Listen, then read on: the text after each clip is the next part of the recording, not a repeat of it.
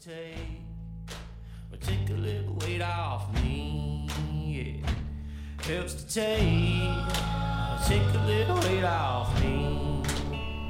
A good Tuesday morning to you, and welcome to Real Talk. Ryan Jesperson here on this May 25th, the first day out of the May long weekend. And on behalf of uh, Sarah Hoyles and Samuel Brooks, the entire team here at Real Talk, we hope that you had a fantastic long weekend. This show is presented by our title sponsor, the team at Bitcoin Well. If you missed Adam O'Brien on the show late last week, uh, Friday morning, wasn't it?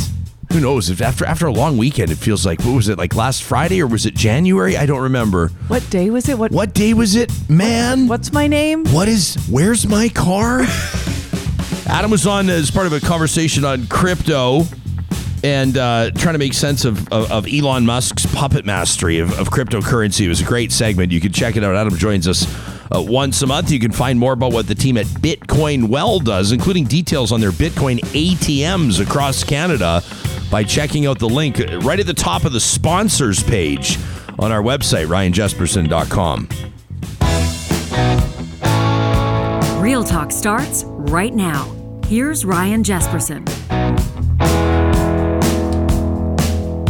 All right, so we know that, that people are going to be joining us this morning from, uh, you know, Korea and New Zealand and from Costa Rica and from Belgium and all the countries that, that pop up, all the jurisdictions, if you want, that pop up every week where we see where people are hitting the website from. And, and we appreciate that. But every once in a while, we have to reflect the feeling, the reality, the headlines of what's going on right here in our own backyard, in our own neck of the woods. And, and for a lot of people, this morning's going to feel a little earlier. I mean, Tuesday after a long weekend, I think, especially after May long weekend, Tuesday feels like it arrives a little early anyway.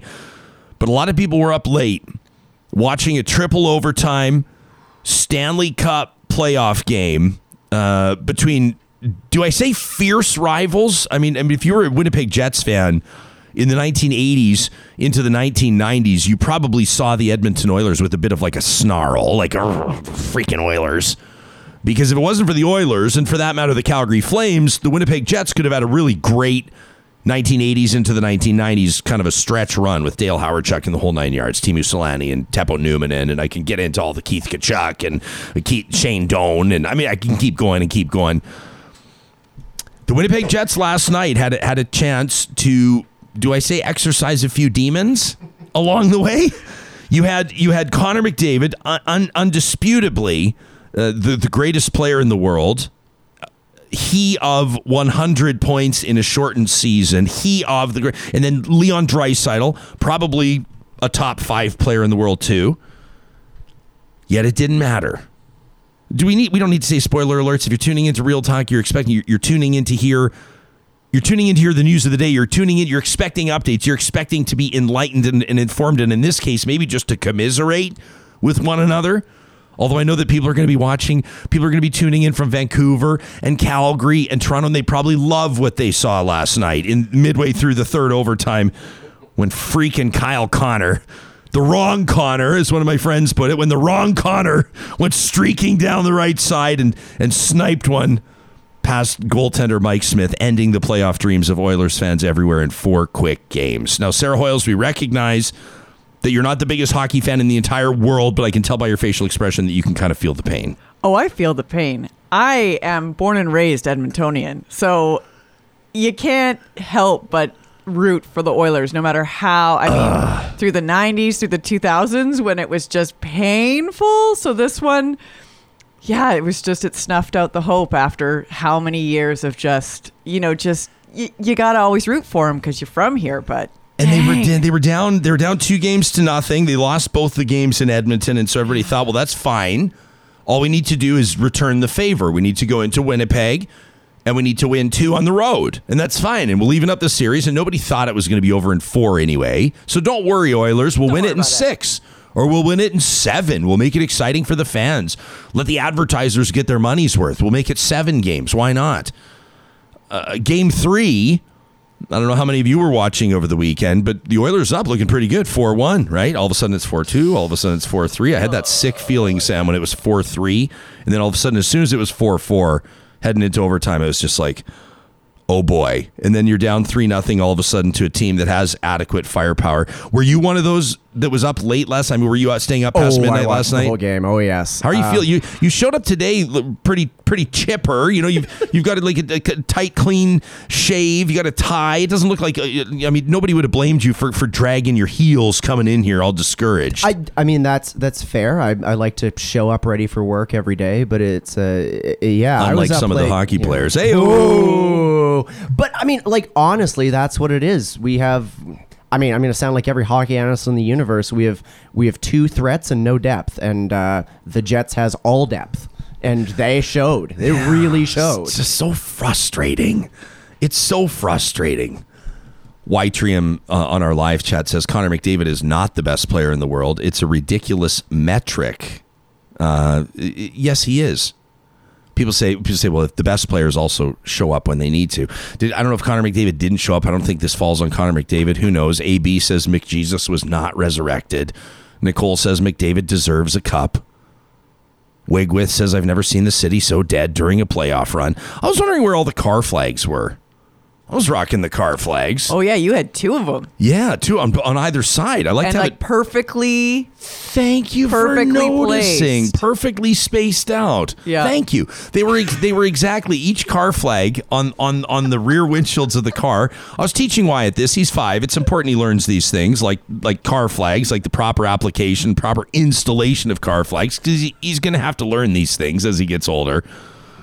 And I was saying, number one, Wyatt, you'll only make this mistake once in your life if you put a car flag on your window, your like the driver's or passenger side window, the first time that you roll your window down to, to litter or whatever, right? You got to get rid of your big bag of McDonald's and you just got to throw it out on the highway.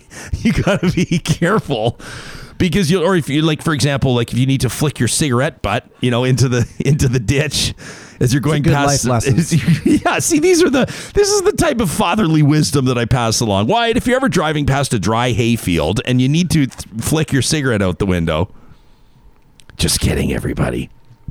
I, we're in the day and age where you have to say just kidding now, just in case.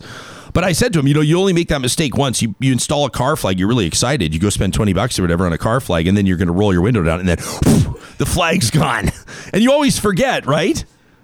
You know, because so you so you forget so so yes, they were on the back window and they were both spaced exactly one thumb width from the back. So they were all they were perfectly aligned because this is my type of thing. And I seriously I put them on it and I kind of look and I line them up and I evaluate. I'm like a surveyor. If I put this much care into anything else in my life, I'd probably be doing all right. But yeah, there's just I know there weren't a ton of car flags. I think it's probably because I mean number one, it was over quick. You know, this is in Edmonton, right? Four games and done. First round, you're out, you're swept. Um, I think number two, just like you know, you imagine. I mean, the whiteout in Winnipeg. Winnipeg's famous for for back in the day. You think of some of the rinks that really show up, and I think of like some of the Oilers crowds in the '80s, or the, the Calgary Flames in their sea of red, or the whiteout in Winnipeg. And uh, you know, the the in-game crews have done a pretty good job. I mean, I know my colleagues with Oilers Entertainment Group putting out all of those orange kind of pom pom type things on the seats, like 18,000 seats. They had them all covered, even though the fans couldn't be there. They wanted to send that message. Same in Winnipeg, covering the seats with white. Looked pretty cool. You can imagine what it would have been like in the barn for Jets fans last night had people been in there. It would have been bananas. Bananas. This is huge for the Jets. Now they get now they get to, they get to sit back and rest. Watch they get to the other up. fellas, you know, battle it out. Watch everybody beat them up. Yeah, exactly. Tracy says, "I'm really proud of the Oilers. I'm disappointed in all the sore losers out there. So far on social media, I've I, I've seen the call for every single player to be traded." Says Tracy, "Give me a break. I'm with you. I'm with you." Crazy James says Blake Wheeler was feeling the pain last night. Uh, which is, did you hear about this? Blake Wheeler took a slap shot, but everyone's like, Oh, I yes, I did, and I was just like, can we just call it a, like just call like everyone was like kind of tiptoeing around what exactly happened, like Yeah. ooh, it was the hand, ooh, and I was just like, "Yeah, can we just all be grown ups here and just say you got it? In Yeah. the groin. Well, in the groin. I mean, that would be the grown-up way to put it. Or you could just say, you know, he got hit in the nuts. That's Yeah, what he that's got in the junk. He, he got the family jewels. You know, he said Blake Wheeler did an interview after, and he said he's like, my wife and I have three kids, and and we won't be having four. Let's put it that way. like it's, I'm not laughing. I'm not trying to call on. I'm not trying to call on the on fate or anything like that.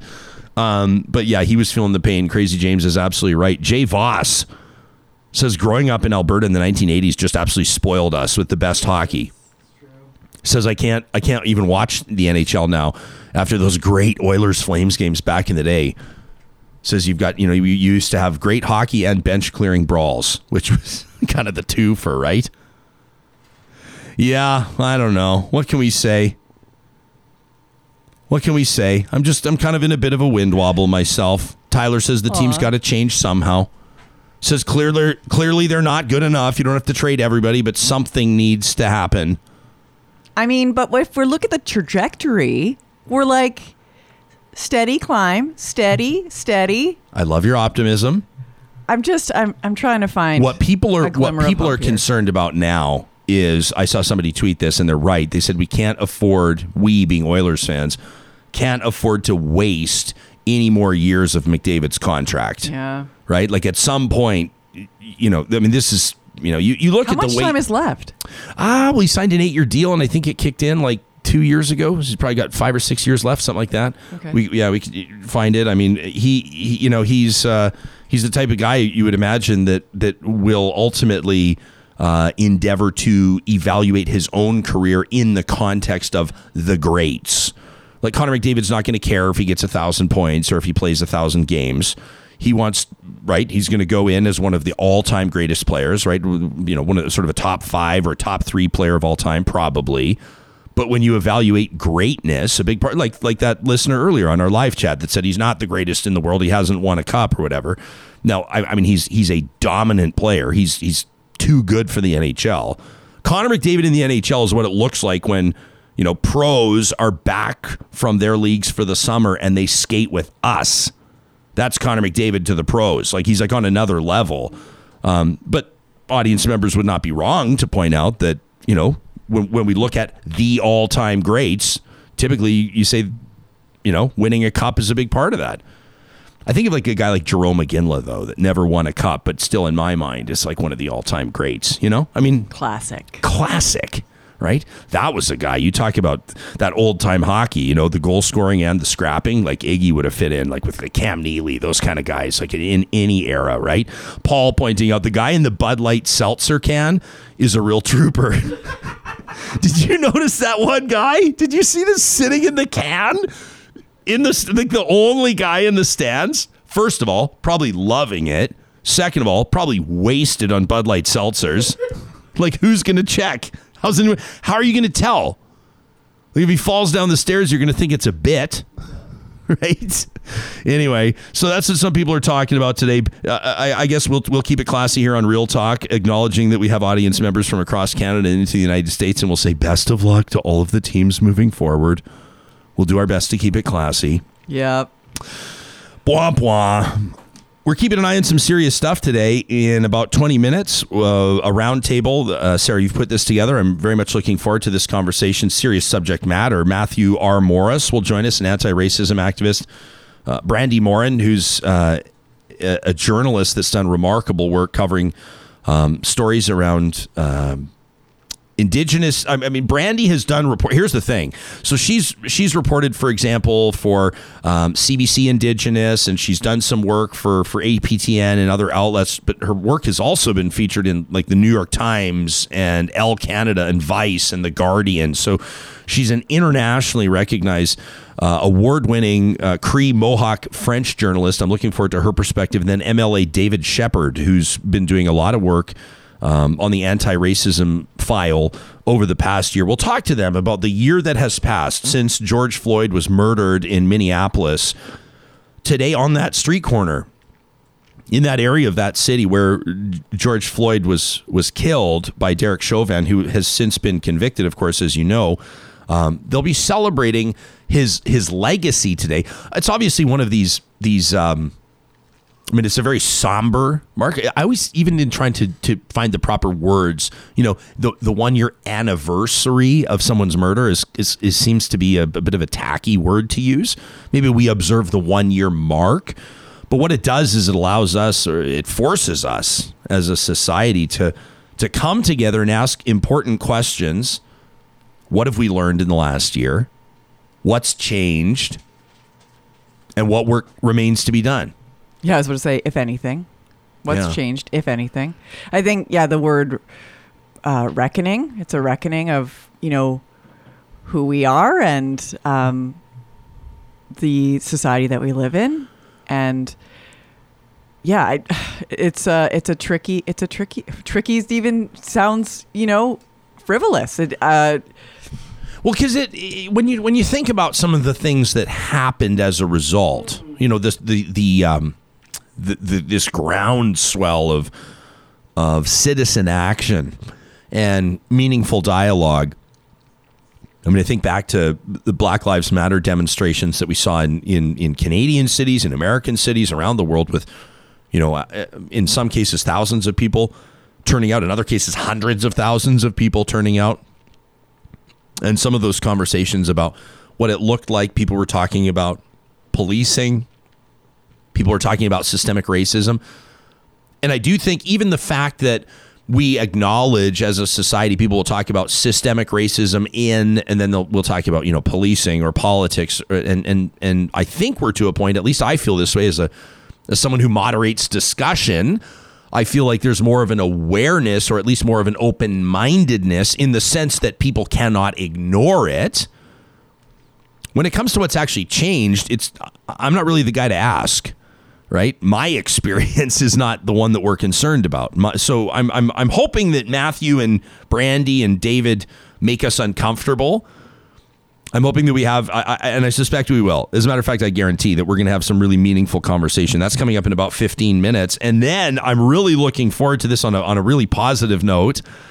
You've booked easily, I want to say the most famous fan in pro sports, but I, I, I mean, he's right up there. Nav Bhatia he is definitely right up there. the first fan to ever be inducted into the Basketball Hall of Fame.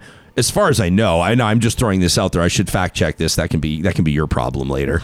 Uh, but, but is he? Uh, I mean, he's got to be. I, I would think. I would imagine that he's got to be the first fan inducted into any Hall of Fame. Which to me it makes me scratch my head because there is what what's his name? Crazy Crazy Bob. He's the one that started the wave. He's the one that like created the wave. I met that guy. yeah. I had a chance to meet that guy once. And, yeah. uh, whoa, he's a legend. He's a Out of- legend. he's out- I think he's out of California or something like that, isn't he?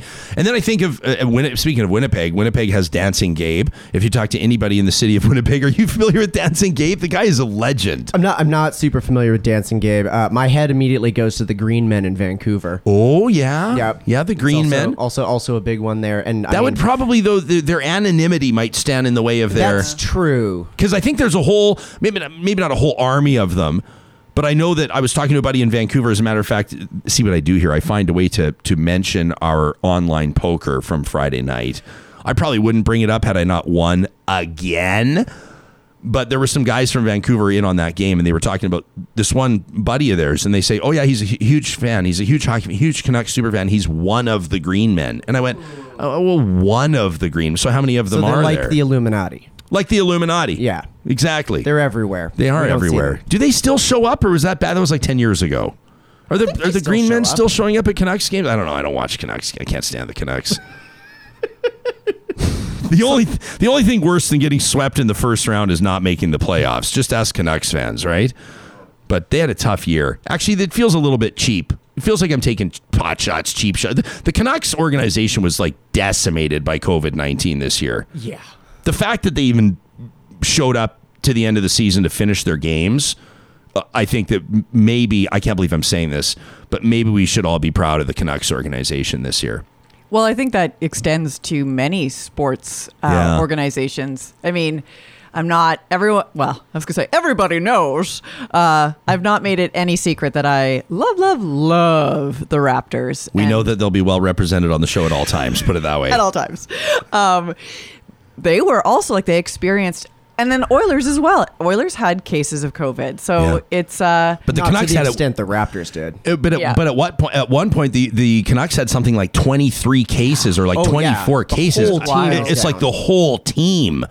And uh, you know their their head coach Travis Green. I remember an interview that he did. Uh, um, he got as as maybe as emotional as as as a head coach might get, which was not extremely emotional. He was pretty even keel, pretty steady Eddie, but at the same time, his voice cracked a bit, and he and he talked about number one how serious it was for him. This is a common theme if you talk to people that have survived COVID, people that have been seen it and come through the other side. For you know, for a lot of people, they go, "Yeah, it wasn't that bad." Actually, for me, I kind of got off lucky. For other people, they go, "This was the wildest thing I've ever." Like, some people will, will say, "I I stared it in the eyes and." Scared the crap out of me right? And that was that was kind of some of their experiences and some of their players were in a really rough spot. So so maybe i can mariah says yeah ryan have some compassion. I am having a little compassion here. The fact that i'm even speaking gen- in, in generally amicable terms about the vancouver canucks is like i mean this is remarkable. This hmm. is you're witnessing history Joe says, nope, screw those guys. All right, Joe. All right. We've also got a lot to talk about on the political front. I know probably a lot of people are expecting us to touch on. If you're paying attention to Western Canadian politics, if you're paying attention to Alberta politics, probably can't ignore the fact that what was this non confidence vote? Alberta teachers. Now, people are going to write this one off, let's be honest, but let's get into the details. Uh, and then we'll talk about Premier Jason Kenney's tweet over the weekend, uh, taking credit for his plan working out because the, the ICUs are only full of young people. So his plan is working to perfection, says, in my mind, just I, whatever. I'll, I'll take my shots in a second.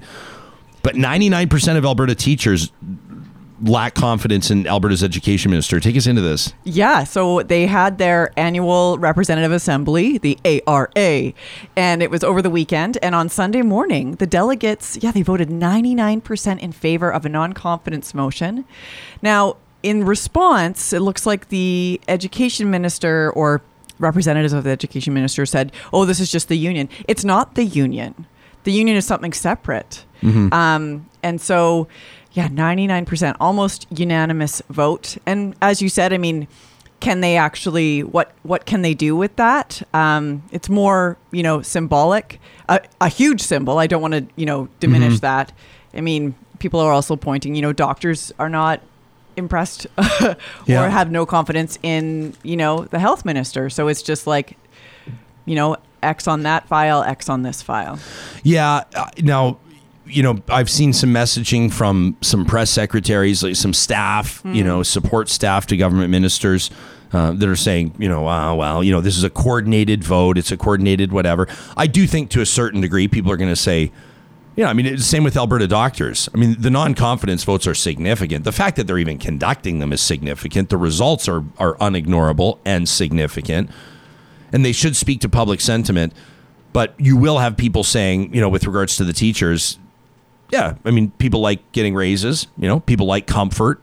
People like, you know, positive uh, discussions or, or positive relations between governing bodies and government ministries, and that doesn't exist now. So what's the big surprise? Like ninety nine percent, many people will say is predictable. Tell us something we don't know. This But I- government doesn't love teachers. Teachers don't love this government. But I think it's important that it is, you know, it's actually not just anecdotal. It's not just like, yeah, we think the sentiment is this. It's like, no, we actually took a vote.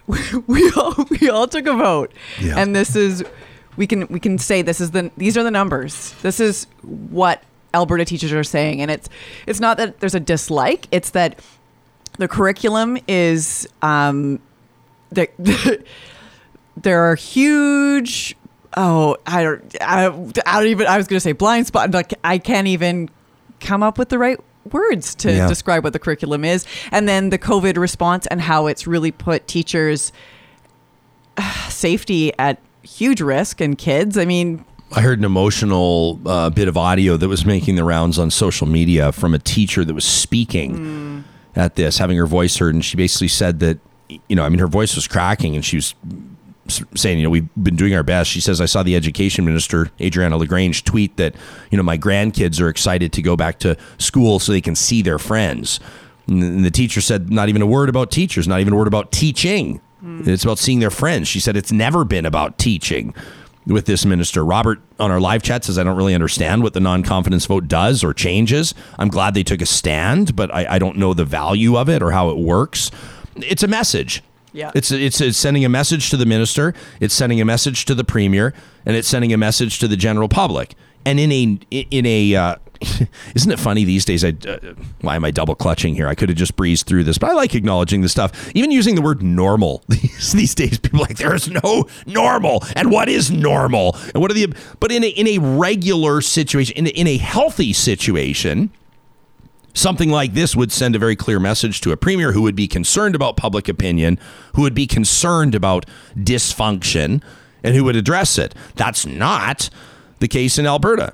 Jason Kenney will not swap out the education minister, just like he has not swapped out the health minister at times when Tyler Shandro has been absolutely dragged uh, you know, showing up on people's driveways and yelling. And I mean, all these questions around his leadership on the health file. Jason Kenney goes on the record and says he thinks he's doing an unbelievable job, says he thinks he's doing an admirable job. So th- it's different leadership in Alberta right now.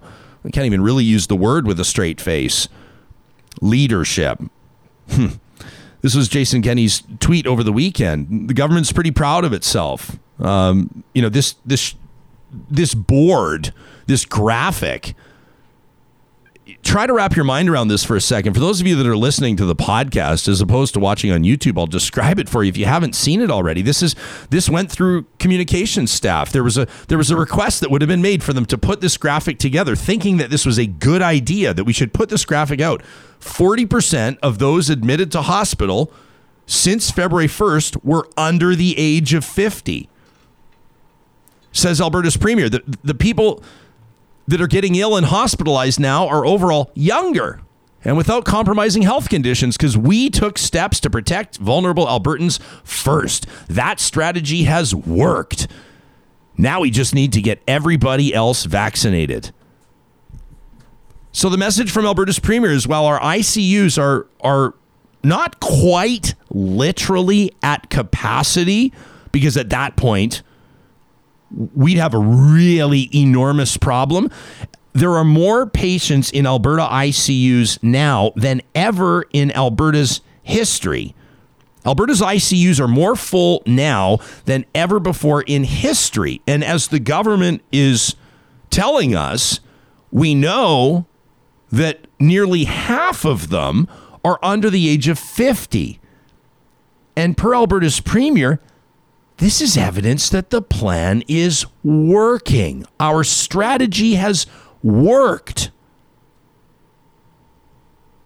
Young parents and teachers and young professionals and people in the primes of their lives and people hoping to have kids. And I mean, I mean, one of the strange things about talking about COVID is that things have been separated into these different age demographics. You remember this is the same Alberta Premier that a few months ago said that, hey, I, I, he said he says he just he says these things where you're like, if you were to build a robot and leave out all the empathy and then drape it with human skin, these are the types of things that cold circuited robot would say. Like believing he's making a poignant observation, Alberta's premier a while ago stepped up and said, I, I would like to remind everyone that the average age of people dying of COVID in Alberta is 83. I mean, the average age of death in Alberta is like 82. So, kind of like in a way that was just like, I mean, what what is he saying without saying? I almost I almost feel silly spelling this out to people that listen to this show because people that listen to this show are typically pretty enlightened, pretty woke. They kind of get it. What are you saying? You're saying they were going to die soon anyway. So it's really not that big of a deal. Now, no, Ryan, he didn't actually say those words, but he didn't have to because that is what he is saying. So what's he saying this time around? The strategy is working that like the 34-year-old mom or the or the 41-year-old dad or the 26-year-old daughter is intubated in ICU and that's have proof that the strategy's working? One of my buddies reached out and he goes, "I know you're I know you're going to pile on him on Tuesday's show. I know you're going to sit and take shots at him. You know what he was trying to say." And I said, "What was he trying to say?" Well, he was trying to communicate that the older people with the biggest health concerns were the ones that should have been prioritized with the vaccines, and they've done that. And so they were protecting the older population. I said, you know, if that's what he's trying to say, there's a lot of different ways to say it. It's just, eh, eh, you know, I tweeted about it. I think, you know, I, I put some thought into my tweet, as I always do before I hit send. it was like I broke my rule, right? I'm like typically like no tweeting on May long weekend. Like just no phones in the bag. But I couldn't I mean you know the the first sentence of my tweet was was the one that was the easiest to write, which is that I'm a lo- I'm at a loss for words. You know, I don't understand how an elected official could possibly be so tone deaf, so lacking in empathy, and so devoid of wisdom. You know, who the hell would think this way, let alone say it out loud? History will not be kind to Jason Kenney. You know, a couple thousand of you have liked it, a couple hundred of you have left comments. I'd, I'd be happy to read some of those comments through the show today. I mean, it's you can go read them for yourself if you want to get a sense. Oftentimes, Twitter can can provide a great platform for us to to understand where where the population is at. And I just I had a really difficult time wrapping my mind around this. Is it's just the it's the it's the perspective that comes through of somebody that does not have some of the real life qualities that you would expect in the leader of a, of a government. You know, you think about the stereotypes oftentimes around politicians. What are, what are one of the things we say about politicians in kind of a denigrating way, like always kissing babies, right? Always going to kiss babies. At least politicians that can kiss babies and sell the public on it demonstrate or, or exude some sense of humanity, right? It's just not believable with this guy like the, the lifelong confirmed bachelor is the guy that's going to tell us about what families need and what kids need. He's the guy that's going to try to understand what families have been through through the pandemic. I don't want to get too deep into this because once I start, I just maybe I'll just stop at cold circuited robot draped in human flesh. I think that that's sort of to me sums up my impression of the type of mentality that this government puts out it's not believable. The, the messages from the premier's office are, are, are messages that you think could not possibly have been plotted out, written, and released by people that have any understanding of basic decency, of humanity. I already know what the critics will say. Oh, the bleeding heart. Listen to Jespersen, the bleeding heart wants wants his wants his government leaders to step up to the podium and and sniffle and cry their way through announcements. I would just like to be able to believe that they understand what it's like for the average family, for the average person. And it is just not believable with this guy. And that raises red flags all over the place. You can let me know what you think. Love it or hate it, talk at ryanjespersen.com is, is our email inbox. That's where you can get both Sarah and myself and maybe we'll get to some of your emails a little bit later on in the show. Panel coming up in a quick second. We wanted to remind you that the teams at the Dairy Queens of Northwest Edmonton and Sherwood Park right now are making the absolutely world famous peanut buster parfaits available for $1.99. That is a massive discount available only at the Dairy Queens in Palisades, Namao, Newcastle, Westmount, Y Gardens, and Baseline Road. Those are the ones that Mark and Michelle and Michael own. They're sending us messages. They absolutely love that Real Talkers are coming through the, the drive throughs and dropping the name of the show. You mentioned Jesper, you mentioned Real Talk. It's $1.99 for a peanut buster parfait, or as as one of our audience members pointed out, two for 420, which is also worth noting. $1.99 peanut buster parfaits at the Dairy Queens of Northwest Edmonton and Sherwood Park. The team at Freson Brothers ready to set you up. You've got your license to grill and it's barbecue season. They're going to help you look good. They know with the skills that you have and their lineup of fresh Alberta produce and protein, you are covered.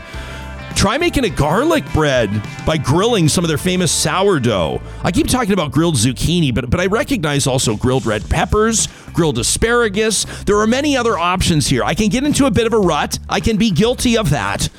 But I do acknowledge that the grill options are numerous. Whether it's tofu or turkey, beef, pork, chicken, whatever your flavor, whatever you're looking for, you will find it at the 15 Freson brothers across the province of Alberta, Alberta grown and Alberta owned.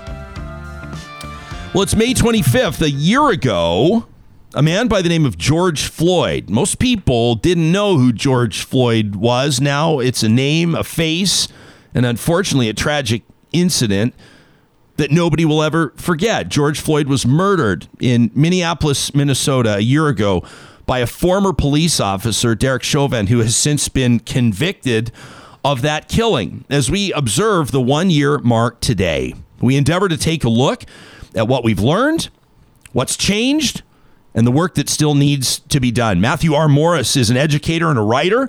Uh, born and raised in Toronto, his writing focuses on the intersection of race, black masculinity, hip hop culture, and education. He currently teaches middle school. And he's written with uh, the Huffington Post, uh, ETFO's The Voice magazine, and Education Canada magazine.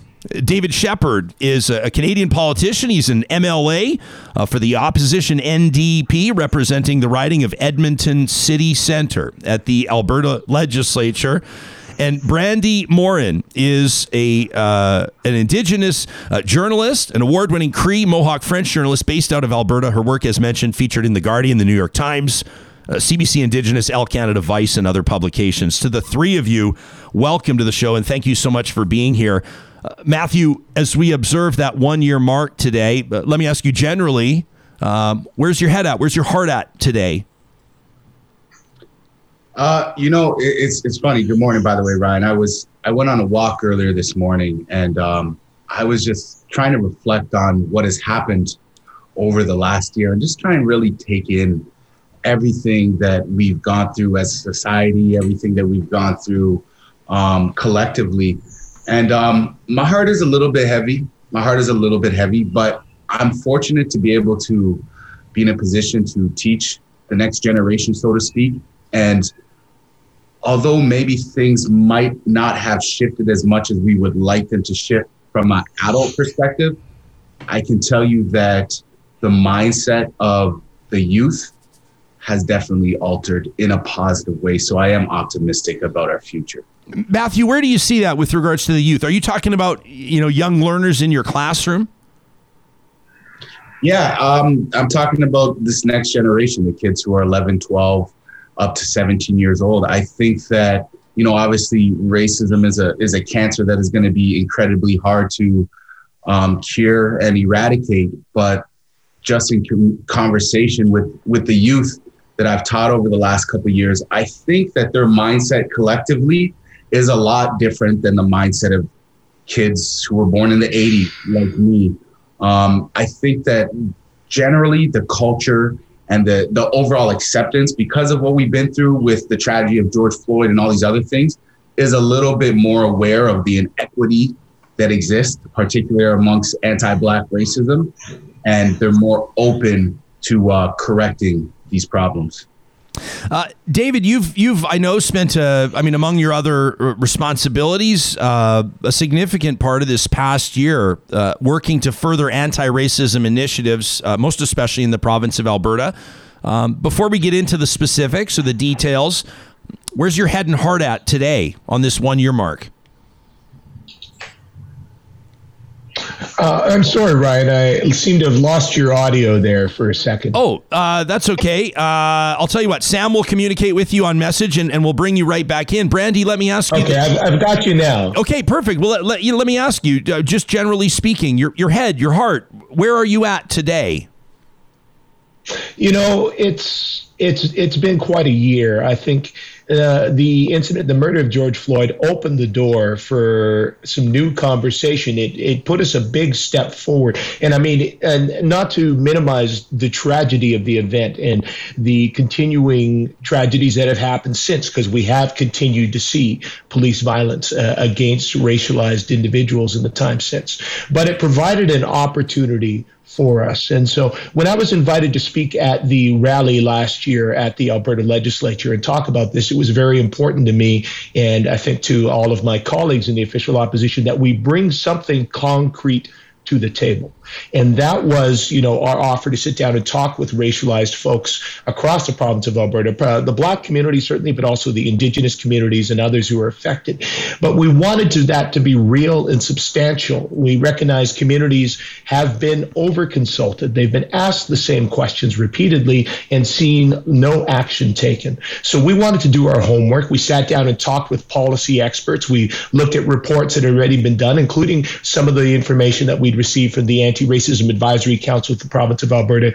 And we pulled from that substantive policies and set up a series of consultations where we reached out to folks from the community to get their thoughts on policies that we were specifically proposing to address this within the context of the province of Alberta. Uh, that's gone incredibly well, and it's been really encouraging to hear back from folks. And I'm really excited that some of those policies that have been developed uh, have been now taken and adopted by folks on the partisan side, the Alberta NDP as the party, and they're going to be voting on those at our upcoming convention. Brandi, before we get into, I mean, your your experience in, in covering stories across Canada have highlighted uh, and and uh, in a sense that have, have made people uncomfortable in the best way, and have, I know that that have empowered a lot of people or have, have lit a fire under some people to take action. You you have taken on racism in Canada uh, many many times with your writing. What changed, if anything, uh, through through your perspective as a journalist uh, a year ago today, and how has this past year been any different uh, in your experience?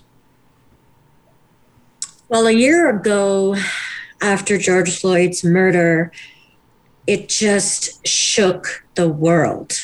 It shook the world to face the truth of the injustices faced by uh, BIPOC people. Um, and it was like a rumbling that lasted for weeks and months. And um, there was so many different mixed emotions and and feelings that a lot of people had, including myself. You know, you had, uh, you know, it was traumatic, it was stressful, but it was also inspiring. It was inspiring to see uh, the people coming together from every race, from all walks of life like I've never witnessed before, not only in the US, but across Canada, and also to witness the aligning of Indigenous and Black people here in Canada, because we know that Indigenous and Black people face the most violence, face the uh, most brutality from uh, police forces and racism um, in general in society. So that was really inspiring. But as far as where we're at now, okay, so this this gave the opportunity for the conversations of racism uh, and and police brutality to be uh, in our newsrooms. Everybody's talking about it at their kitchen table and such like that. But as far as um, anything tangibly done on a systemic level, I haven't really seen unfold. I have seen continued, perhaps increase, increased violence from uh, police forces in this country um, against Indigenous peoples. We've had three people from one First Nation in BC, from the Clayoquot uh, First Nation, shot by police, two of them killed within 11 months. One of them was a, a mother who was shot on Mother's Day on May 11th. We're hearing, um, you know, every other month or so of this continued violence. Um, it, it's streaming out of control. It's concerning. We had an RCMP uh, commissioner who didn't even know what racism within her ranks was. Um, so it, it just seems like a big mess to me on um, those governmental structural levels. But I am seeing like hope because it's not 1873 anymore. Matthew, I've got a, a, one of our audience members, Kim, says, you know, it feels to me like there's louder racism and louder anti racism. She says it feels like a friction point. She says, but it also seems to me like most white people finally understand systemic racism. She says, but I'm open to being wrong if I am. It has been it feels like some somewhat of a divisive year. Uh, I don't think I even need to say somewhat because we've we've seen Black Lives Matter demonstrations and we've seen rallies and we've seen people come together as a result of this brutal killing. And, and let's note that he's not George Floyd is not the only one that, that lost his life in, in this context over the past year. But at the same time, we've seen some pretty horrific developments as well. How are you processing that? Yeah, I mean, I would agree with with what Brandi just spoke about. In terms of my life, I haven't seen much difference, and in fact, I I do agree that there has been this schism in terms of performative allyship and performative protest with you know obviously the influx and influence of social media on our lives. It's a little easier to say you stand for something without actually putting in the work and doing the action um, so there is this dichotomy where on the one hand, it seems like everybody is all about the cause.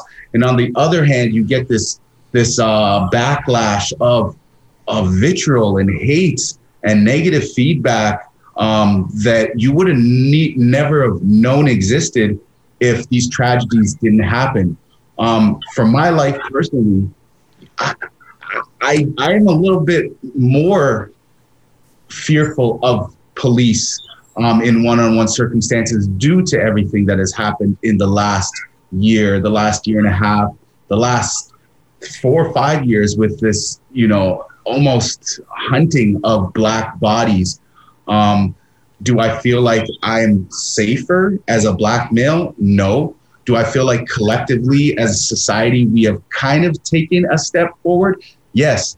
Um, you know, one of the cynical thoughts I had in my head um, during this George Floyd tragedy um, and the murder was that this might be something that only sticks around for two weeks.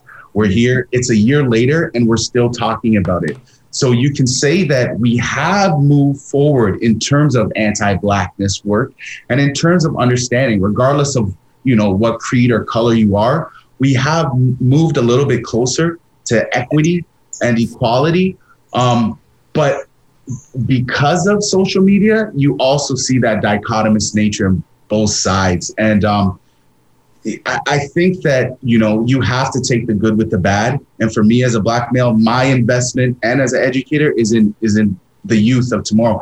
I don't think that much will change in the next year, two years, even a decade pertaining to how I'm seen um, outside of society and how I feel subconsciously and consciously when I'm in situations that almost reveal the extent of, of my blackness and my black body, but that's okay. I'm used to that.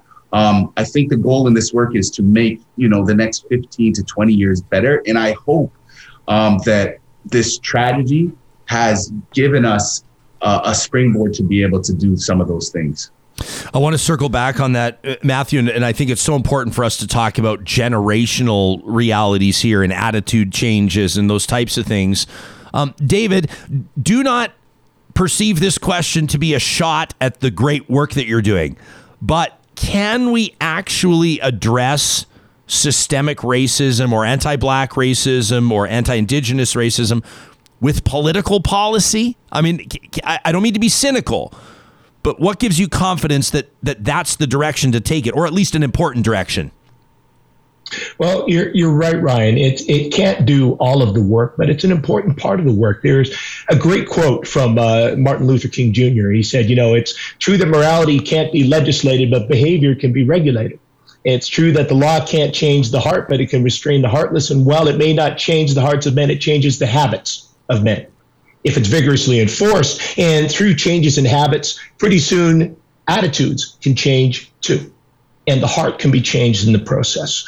Now, that's part of the work that needs to be done. We need to have processes in place to address racism where it occurs. We need to have things in place that are going to change the systems that affect every part of our lives. And we need to put policies in place that put people from racialized communities at the table where these decisions are being made and up their representation in how these systems function.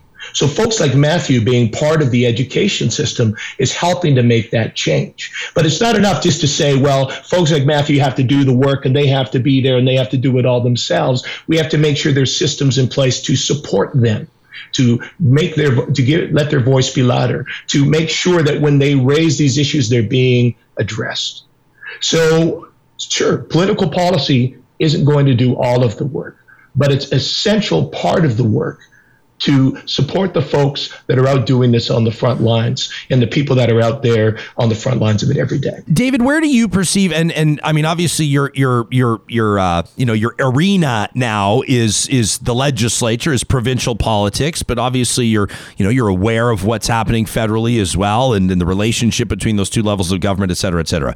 Uh, what what do you think would be meaningful policy either at a provincial level or a federal level that you would like to see implemented? Uh, right here in Canada? What, what what's one example of policy that you think would go a long way in advancing uh, some of this anti-racism work?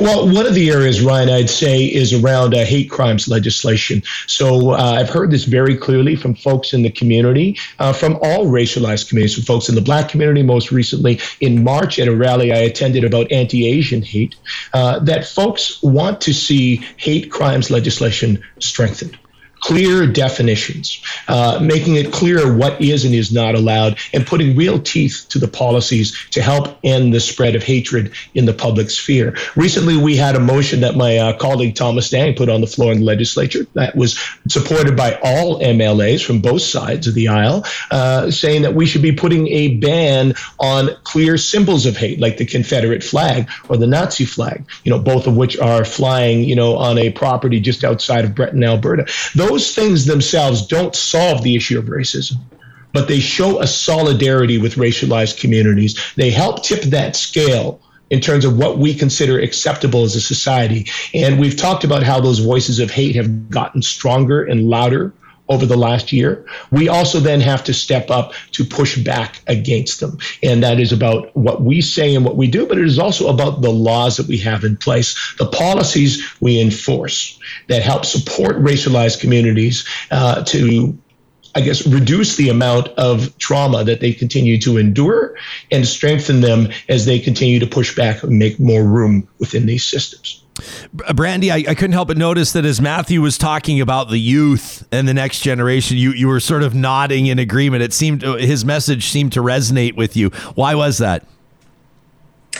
Uh, I'm, I'm, witnessing that too. I think that this generation is a lot more, you know, open. I think they're just they they have access, you know, through social media to uh, learn and, and understand, you know, what's going on. I've seen so I witnessed so many youth in droves heading out to you know different uh, Black Lives Matter um, um, demonstrations and, and and and gatherings last year, um, and even what I hear, I have kids. I have I have kids that are teenagers and young adults, and even in conversations with them, um, you know, I, there's there's so much hope there. Um, they're so far ahead, but I also understand that you know, and I agree with Matthew that this process is actually going to take generations. We're not going to uh, eradicate racism. Racism has existed for time immemorial.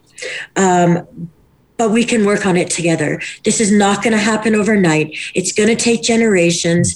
I've had people, um, you know, that work in grassroots organizations um, in regards to missing and murdered Indigenous women and girls and such, and they have told me, you know, this is going to keep going on. It's going to take generations to change. And that's heartbreaking because we have people that are being targeted and murdered just because of their race. And so you can lose so much hope when you think of it that way. But when you you begin to understand that there is this new generation um, that is being raised up to understand, to learn, um, to help change these systems when they're you know uh, you know grown and perhaps you know working like david you know in legislations to change these policies which ultimately every single one of the systems that run our societies here in Canada, in North America, they're all fundamentally fundamentally racist. every single one, not just the police system, force. We have our healthcare systems, our institutions, our schools. It's across the board because it was established. Canada was established upon white supremacy. It was established as a colonial state to oppress um, people that weren't European. So this is such a large, expansive issue that exists everywhere, and um, I, it's not going to happen overnight, but we're well on the way. I want to note for for our friends, our audience members that are tuning in, streaming this audio live on Mixlr or listening to the podcast later in the day. Brandi, you're wearing a um, a red dress uh, on your lapel here. Um, it was it was uh, three weeks ago tomorrow, Red Dress Day, the National Day of Awareness of Missing and Murdered Indigenous Women, Girls, and Two Spirit People, uh, where we observed uh, that day and and and obviously a conversation that's ongoing in Canada. I think probably if we were to evaluate whether or not it's actually being taken seriously, we'd have some differing opinions. Um, did you find that day? I mean, obviously May fifth is is a hugely significant day. But does a day like that, even even three weeks later, I mean, you, credit to you for for wearing that and, and and reminding us and putting that on our radar again. But does a day like May fifth? Oh gosh, I'm stopping myself from asking you if it actually accomplishes anything. I don't mean it to come across that way, but does yeah. it? I mean, does it do anything other than everybody wearing red shirts for a day? It's just one of those things that lasts a day and it just kind of goes off the radar. Um, it's a genocide that we're living through. We're living in an actual genocide in this country against Indigenous women and girls um, who are being um, taken and being murdered. I'm working on a on a, an extensive series for Al Jazeera English right now on this issue, and there are uh, several allegations when it comes to police of Indigenous women and young girls being raped by police and um, families su- suspicious of the police themselves being involved with these murders. This is where it goes across the board, and there are so many different um, inequalities and circumstances and adversities that are all interlinked that put every one of us that are a BIPOC people make us more vulnerable to uh, you know experiencing violence experiencing brutality. And i just i have to agree with matthew. Um, i don't I, sometimes i talk about my own experience but i was reporting in northern bc in february and uh, i was in a remote area area. I had my a photojournalist with me who was working with me. She's white blonde hair. And we were stalked and followed by the rcmp in this remote area. And i actually experienced a panic attack attack, she did not experience that because I was afraid. And I know how that feels. And we shouldn't have to be in those position, positions. I wasn't doing anything wrong, but um, they, you know, they followed me and they pulled me, you know, over and were questioning me in, in a remote mountain area. And um, I felt extremely vulnerable and did not want to be in that position. So one of the themes uh, that that's coming up in this conversation prominently, which is is obviously what we would expect is conversations around policing. It was a now former police officer that murdered George Floyd. It was a former police officer that, or, or a police officer that killed Breonna Taylor. We've had there, but here's the thing. I mean, Matthew, it's it's really striking to hear you say, as as a black man, you feel now less safe. Uh, than you did five years ago. As, as Canadians, we have this thing, uh, don't we, where, where we like to believe that we're not as bad as the Americans on a number of files. We're not as bad on a number of fronts. And I bet you a lot of people m- might be surprised to hear you say that. You feel less safe now in the era of, of body cameras and accountability and more public conversation on carding and prominent uh, conversations around uh, excessive use of force by police or systemic racism in policing. So, why do you think it is? I mean, if I can ask you a, a, personal question, why do you think it is that you feel less safe now despite all of these public conversations and developments? Because blackness is a is a shared experience, and despite the fact that the the uh, gross number of these incidences has happened in the U.S. As a black male, to me, it, it's almost like it happened t- 20 feet away from me. Mm-hmm. Um, because I've been through those same experiences. I've gotten pulled over and not gotten a ticket multiple times in my life. Now I can understand getting pulled over because I violated a, a, a traffic law. I've gotten pulled over for no reason. I've gotten pulled over and not gotten a ticket. Told I, you know, didn't signal or didn't stop at a stop sign or my car and me fit a description of, you know, uh, of whatever. Um, so for me, just being aware and, and seeing these murders of black bodies, particularly black male bodies, happen uh, over and over again. And before George Floyd, um, police, police, individual police officers and institutions of policing not being held accountable for their actions is it's it's it's psychic violence. It's it's it's uh, subconscious. You know, I don't want to go as far as say subconscious terrorism on my body, but I have to guard against particular uh, psychological things every time I leave my home. Right when I'm walking down a street, I have to shrink my body because I know, I feel like I know how others are threatened by me. When I get in my car and drive, and a police is behind me, I immediately start to prepare to protect myself, to sustain my my life, to be able to get home. And to, to get back to your question, why do I think that it's more amplified now? Before, the police were not being held accountable, but it continues to happen, right? When when um, Derek Chauvin, the former police officer, finally was convicted of murder, that same day, an officer in Ohio, yes, he was breaking up a fight where uh, a female had a, a black female had a knife, but he shot her the same exact day that Derek Chauvin was um, convicted of murder. And to me, it, just seeing these things, there was a time where I, I had to stop. Just wa- I couldn't watch anymore. The George Floyd Yeah. video, I couldn't watch. It took me uh, almost a month to actually watch it because I couldn't take it. I couldn't take seeing blatant injustice, blatant. And I think that's why this George Floyd um, murder has stood out for everyone because this was the moment where all these small things have been building up over the course of years and decades. But, you know, if we want to laser in on it, over the course of the last four to five years, all these black males were getting murdered. But this one was so blatantly wrong that it galvanized everybody collectively, you know, and and I do want to double back on something that um that David mentioned. Um, policy fosters culture.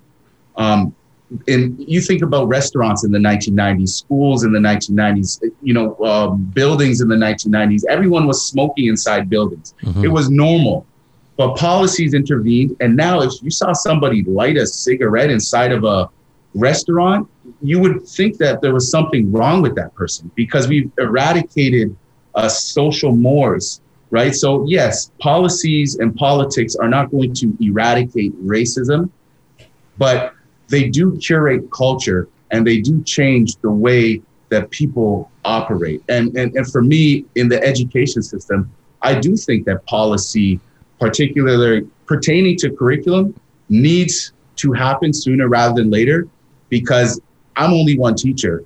I, I have the autonomy to make this a priority or not make it a priority. But addressing anti Black racism within education needs to be a mandated policy, in my opinion.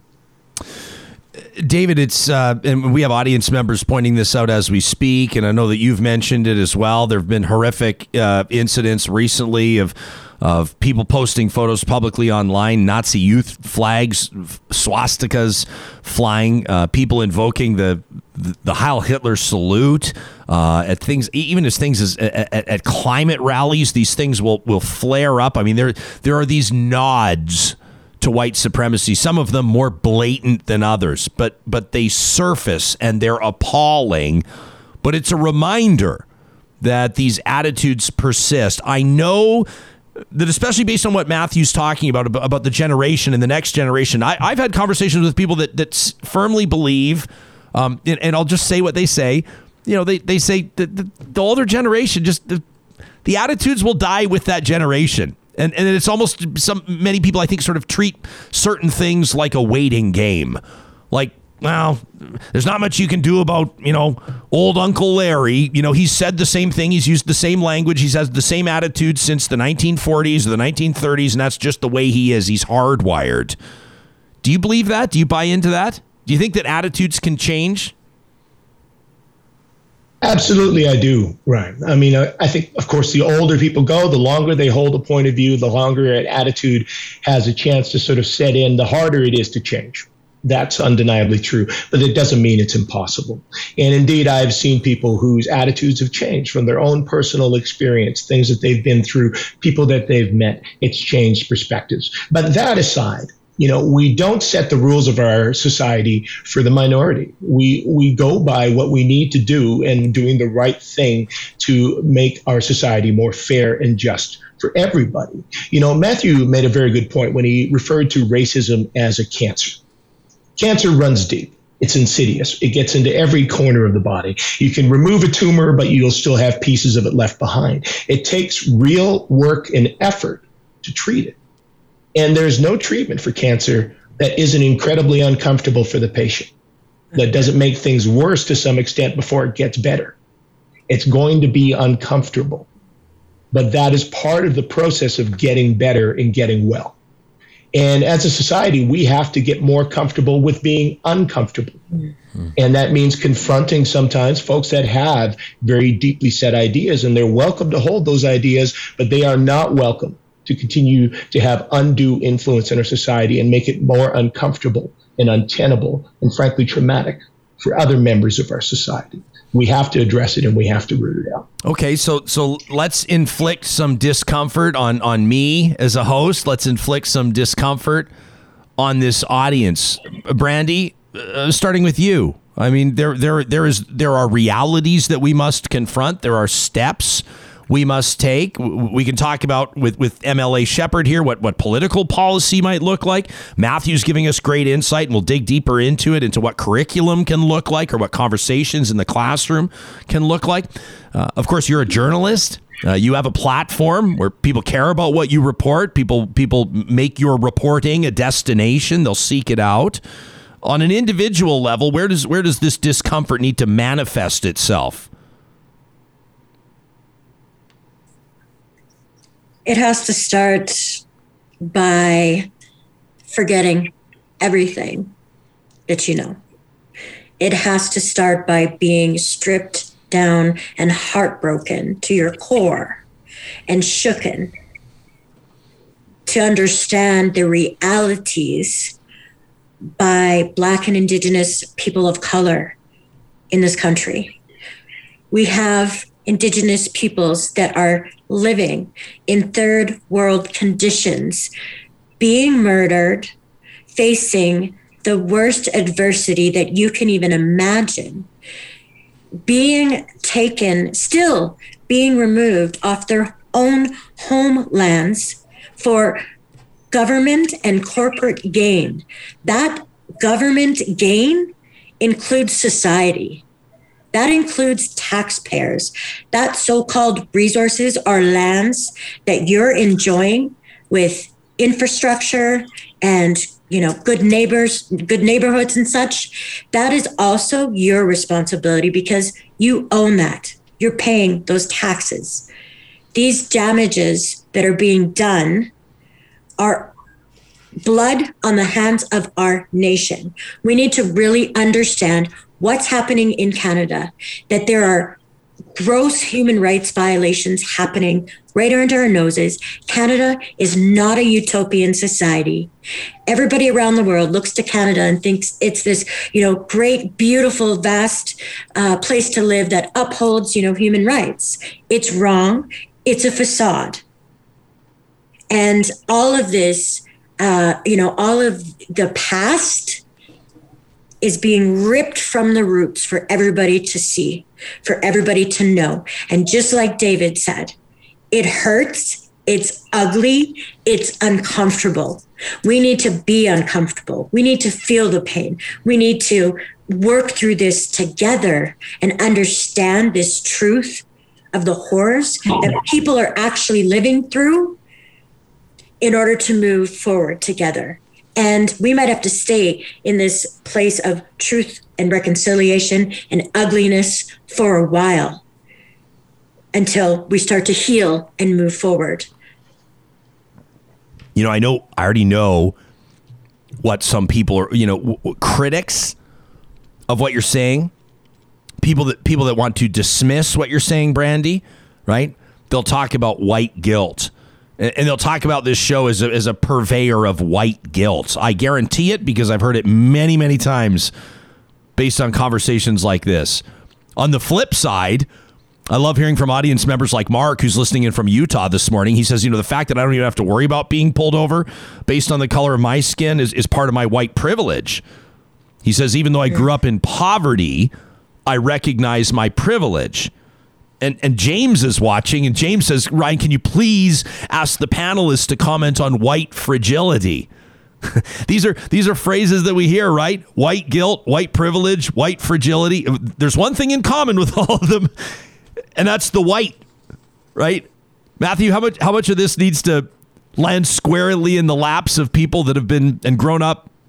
I mean, I don't want to make assumptions about people, but let me say introspectively, as, as part of the majority, people who don't understand what it's like to be the only black or indigenous person of color in the in a classroom, people that don't understand what it's like to be pulled over for no reason, people that don't understand what it's like to have a great resume but not get a call back for a job and, and never really be able to quite understand why. How much of it needs to be looking in the mirror for a lot of Canadians? Uh, a, a whole lot of it. A whole lot of it. The the the other option is uh, having the victims to explain their victimhood. You know, and I, will give you a, a, small example. At, at the you know the beginning of my teaching career, I was proud to always do the Black History Month uh, for my school. But you know, over the last few years, I'm tired. I, I've gotten exhausted from continuously trying to validate my self worth. Um, so I think when it comes to you know the white collective, there there's a certain level of baggage that they need to unpack and understand, right? And part of it comes from listening, right? Like we're here to share our voices and our experiences, and, and I want you know your fans and those people to understand what it's like to you know endure this experience uh, on a day in and day out basis. You know, and, and it's it's it's funny. My I'm half white. I'm biracial. Um, but I identify as black. My mom used to ask me when I was finishing my grad work why I always center my uh, my writing on blackness and black masculinity. That's my own mother who oh, didn't understand that part of me, and I had to explain to her that despite me being biracial and half white, the world doesn't care. The world doesn't see me like that. I'm a black man to the world when I step outside. So that's where my experience lies. And when it comes to white people dealing with white guilt or white fragility, um, I think the first step is is to listen. And and another important step um, is what Brandi said to unlearn a lot of what we've been, you know, fastened to through through society. Um, and I, again, I think that you know we are we are making those moves to to kind of understand. You know, people have put out books in the last two or three years that have been very practical in terms of small things to understand how to wrestle with white fragility, how to wrestle with particular aspects of people's white privilege. And it's it's overlapped to to include other intersectionalities. Like I understand that I have male privilege, right? I understand that I have able bodied privilege. These are things that I wouldn't even have thought about five or six, seven, eight years ago. That uh, I think we're just coming to a better collective understanding. And no one is asking for the tables to be turned or for, you know, what ha- is happening, what has happened historically in society in terms of um, a white dominance and supremacist infrastructure. No one's asking for those tables to be turned. We're, we're, no one's really even asking for a seat at the table. We're, I think, from my opinion, what the collective goal is is to just dismantle the table entirely and re-evaluate and restructure what we value and what we center um, as we move through society. I just make a comment there, Ryan. So um, I don't entirely blame, uh, you know, uh, white people that were raised in these educational systems that were system systematically designed to push forward an agenda of the dominant society. For since this colonial history, it white history has been taught in school. The white agenda agenda has been, you know, um, plummeted through everything that we're taught. We're not taught the true history about indigenous peoples. We're not taught the true history about, you know, black peoples or other people's indigenous cu- culture. It's all about it is white supremacy. So I don't blame that they don't really know or knew about that, but I do blame them when we are where we're at today, and that that we're having the conversations that we're having, and that there's so many resources out there to uh, learn, to educate, um, to meet, you know, people, and to understand their experiences, um, and. Uh, the world of the internet has uh, really opened up a lot you know for us so uh, again i don't necessarily blame those past generations for being in an ignorant place because it was given to them. That that's what was given to them. Uh, yeah, and we're getting some interesting comments here, like for, from Justin, for example, who says talking to other friends about white privilege is tough because you know it's hard for people, for example, who grew up poor uh, or who grew up in really tough circumstances to see themselves as privileged. And I think that maybe we need to have a broader or more fulsome conversation about what that implies. I mean, I, Michael, your your observations about male privilege or able-bodied privilege, what a great point. I mean, I just uh, there's little comments being made here that are making me think about so much. Um, David, there was a comment I don't I don't have it in front of me, but earlier in this uh, panel discussion, and audience members said, you know, it felt like years or even decades of, of progress were erased or set back uh, with the election of, of President Donald Trump in 2016. Um, we certainly saw millions of people become emboldened uh, in ways that we hadn't seen for many years. I think probably the storming of the Capitol building on January 6th was the culmination of it, but that certainly wasn't the only instance. Uh, politically, uh, in a societal context, how significant do you think that was? And and and politically, do you see an appetite for for change? Can you see willingness in a, in a bipartisan effort or otherwise to make meaningful strides here? Certainly, I think uh, what we saw with the election of President Trump was being given an incredible megaphone for those voices of hatred. And again, I think a minority of people that really hold the that true hatred uh, in their hearts and for whom that is a full philosophy of life. But they also then are appealing to a lot of folks who have other anger, uh, other existential angst, things that, you know, from economic turmoil, all these other things. And then that all gets wrapped up into, frankly, unfortunately, a racist package. And so Donald Trump gave a gave permission I guess, created an environment. His leadership opened the door for a lot more comforting the comfortable and afflicting the afflicted. And we saw a lot of people respond accordingly. And unfortunately, the larger Republican Party decided that that's what they were going to follow. And even with, you know, Donald Trump now out of office, they are doubling down on that with, frankly, racist voting laws and other changes of the same sort. So I think, again, this comes back to that is the power that exists in politics and political policy.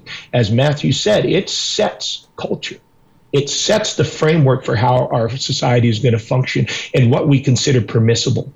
And I see, yes, I do think there is room for change. Right now, I look at our municipal election here in Edmonton, and there is a record number of racialized candidates running.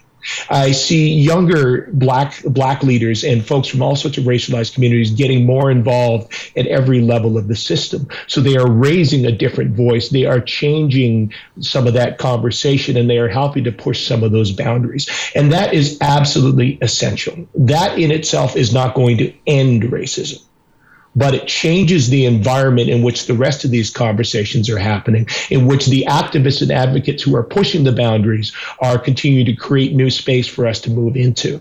So I think it's incredibly important that we look at our political leaders, we look at our political choices, and we think very carefully about who we're going to give power. Brandi, are are Canadians uh, well served by uh, a journalism landscape that you would describe as equitable? Do you, do you see equal representation when it comes to those that, that hold the power of the pen or that are holding microphones? Uh, What do you note? I mean, mm, we have a long way to go.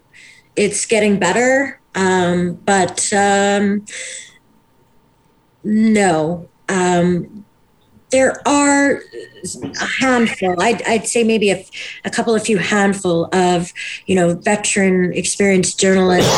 people Of color um, across Canada, but we need more uh, to be, you know, in these positions. I mean, when it's a when you're in a newsroom and you know the people that are assigning the stories and making the decisions of what kind of stories are going to be told and they're you know white from the mainstream community um, then our stories aren't always you know told. And we're in positions as uh, you know bipoc journalists to have to fight for these stories to be told. Yeah, like if So- you're if you're pitching a story, if you're pitching a story on on you know missing and murdered Indigenous women and girls, or if you're pitching a story on you know the, the Prime Minister's promise, the federal government's promise to to you know eradicate essentially boil water advisories on reserves across Canada, or or, or what have you, um, do you have to work harder to pitch those stories than you would a story on unrelated subject matter based on your experience?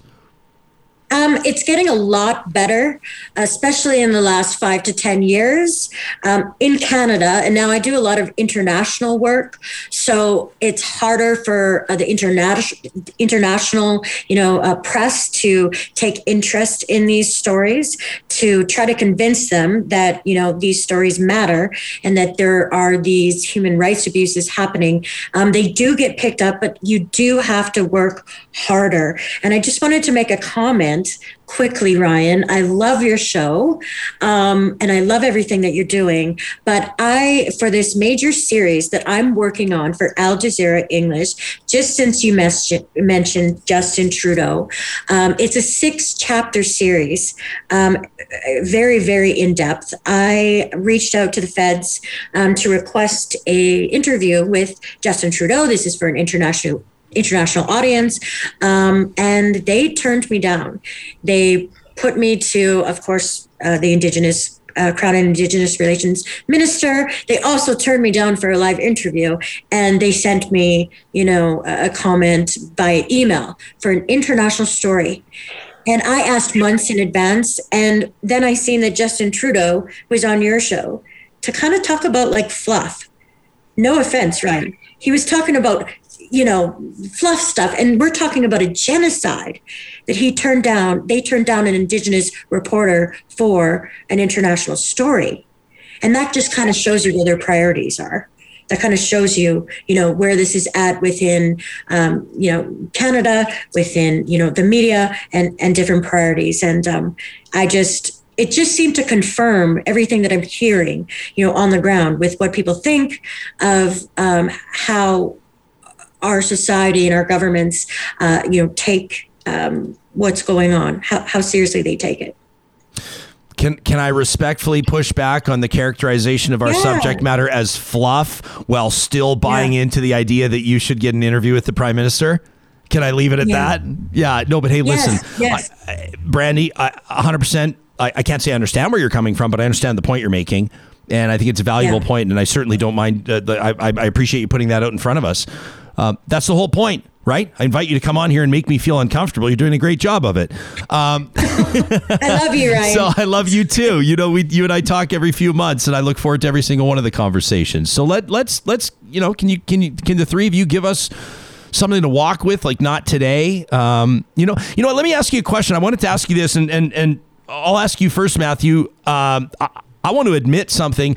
I have not yet to this point been able to watch the entire nine minute video of George Floyd being killed. I I have watched some of it many times. Um, I've started to watch it a few times, resolving that I will watch the entire nine minutes, and I have not. I can't. I'm. I am traumatized, and I'm I'm a, I'm thousands of kilometers away, and I'm in a totally different situation, and uh, I I can't relate. Uh, but I can't watch it. It's I'm watching someone get murdered and call for his cry for his mom and and say dozens of times that he can't breathe and I'm I'm outraged by it. I wonder if maybe my assignment starts with me forcing myself to watch the whole 9 minutes. I don't know if that would change my mind on anything. I don't know if it would accomplish something. I I'm treating this, I'm almost treating the three of you like my therapist right now because I, I'm I'm I'm not quite sure how to wrap my mind around it. Matthew, what do you think? Yeah, um, I, I don't. See, I'm not a trained therapist, so I wouldn't. I wouldn't be able to advise you on whether or not you should you should watch the entire video. Um, and even hearing you uh, ask that that question, I don't even know if I've watched the entirety of it. Um, to be honest, but um, tangibly, uh, here's what I think. You know, to to kind of circle back around to what Brandi and what David and myself were talking about um, with the allergy, uh, the the anecdote of you know racism symbolized through the disease of cancer. Um, I think where we are now is um, we we are not leaving it untreated. We're we we've got the prognosis from the doctor, and we're we didn't go back home and say ah no nah, I don't I, ah, that doctor's crazy. I'm healthy. I, I uh, exercise. I don't got cancer. Um, anybody who's been af- affected by a family member who who has cancer, uh, who has had cancer, knows that not treating cancer is the quickest way to dying. Yeah. Right. So we're at the stage now where we've at least acknowledged it, whether you, you know, regardless of what side you sit on. And, you know, there are still people, I still have conversations with some people who I consider friends who will push back and tell me that you know racism isn't as big of a deal as as people make it seem. And you know there's certain political agendas that are out there to push this narrative. Um, and my only advice for those people or my only pushback for those people is i'm a black man and i feel it. You know i feel that racism exists you know and I, I can't be gaslit into believing that it's you know it's less than what I perceive. What I perceive is my reality, point blank, period. You know, um, so I think that the first step is acknowledging that we have something corrupt that has existed for a long time, and with the advent of phones that capture everything, we are seeing what has existed and what has uh, perpetuated particular communities for so many years, and we are at the uh, you know the baby steps, the the the fundamental growing ground to start to conceive of ways of how to eradicate this this awful disease, and it happens through politics, it happens through education. Of course, social media is going to have a role to play in it. Um, and it happens through conversations like this and listening and learning and moving forward and thinking about ways that we can be better as individuals to um, give in to society, right? And uh, the next step, I'm not sure what the next step is, but I know that we are firmly entrenched in that first step of at least acknowledging that this is an issue and it has been an issue. And this isn't just an American thing or something that happens down south. This is a, a, a, a issue that has permeated our society, um, regardless of, of where you are. How, how's this for the, to, to reiterate the power of uh, the young perspective, Matthew, the power of, of, of curriculum and teaching. Uh, Kathy's watching right now. She says, I am one of those people that was brainwashed in the school system to support the white agenda. And it wasn't until my son came home from school and educated me on residential schools that I started to realize how privileged I am. And I'm so angry that I was lied to by my education system. That from Kathy. That's a pretty powerful comment right there. Yeah, and and you know what? Just to touch back on the whole education system, uh, it's it's more than just changing the curriculum. It's changing just like policing, right? You can change the policies to policing, but if you have individuals who go into that industry or go into that profession mm-hmm. with a mindset they are that they are already subtly racist, nothing is going to equal that. Nothing is going to make that better. And it's the good thing is we are doing better in education. And I do think that this George Floyd story Um, I do think that this story has captured the the so-called zeitgeist of the 2020s. Um, I think this is going to be a story um, that is going to, you know, push the spirit of this next decade moving mm. forward. And and again, we're on the, you know, we there are fertile grounds that we're on right now, and people are putting that work in, and it just needs to continue moving forward where we have a collective consciousness of of doing better to each other as, as people. I've got a question uh, from Michael here, and David, we'll put this to you as we thank uh, the three of you for your time, and we'll wrap up our conversation in, ju- in just a moment. Michael says, could please ask the panelists what ending racism looks like? Uh, we, we've sort of had to try to have that conversation for the past past hour. Um, but again, I, I think Michael's looking for something specific. It says, as somebody who's grown up with privilege, what can I do to make society better? What a great question. David, where, where should Michael start today and tomorrow? I think it, it happens on two levels, Ryan. One is on the personal. Take a look at the people around you, your life, the places you interact every day, the people that you interact with. And take and stop and consider what are the experiences of those people around you, the racialized people that you know, in your workplace, in your school, in your neighborhood. Think about the impacts of your choices, your decisions on them or what their experience might be like compared to yours. I mean, I'll be honest, Ryan, I grew up with a lot of privilege too. I grew up in the white evangelical church, not much sense of black culture, and I was I had to undo a lot of that learning hmm. and a lot of my own perceptions of black culture and the world around me. And that came from listening from sitting down, talking to people, going places that I wasn't comfortable going before, and being open to feeling uncomfortable and having to change those things. So that's the first thing I would encourage people to do. Really think carefully about the world that you're in directly in your neighborhood, in your community, and the people around you. And secondly, take a look at the this other decisions we get to make. We're all part of a democratic system. We all participate in things every day where the choices we make in what we support and who we support will have a significant impact on the people around us. So I think taking the opportunity to think carefully and critically about how the choices we're going to make in the upcoming municipal election, in the provincial election in 2023, in the other systems that we are each part of, and how those are going to affect people from racialized communities and the challenges that they are struggling with. And taking the opportunity, I think, to listen to a wider range of racialized voices. Journalists like Brandi, folks like Matthew who are out blogging and doing videos and putting out some very healthy and helpful perspectives. There's a ton of that out there. It's just a Google search away. So it's an opportunity for each of us to take an opportunity to learn. Well, real talkers, you can you can start by following these three on social media. I've linked all three of them uh, as I do every morning before the show goes live uh, on my Twitter, and you can find it on my Instagram story as well. Start by following these three, then you can do a dive uh, in, in, into learning more about where their efforts are going.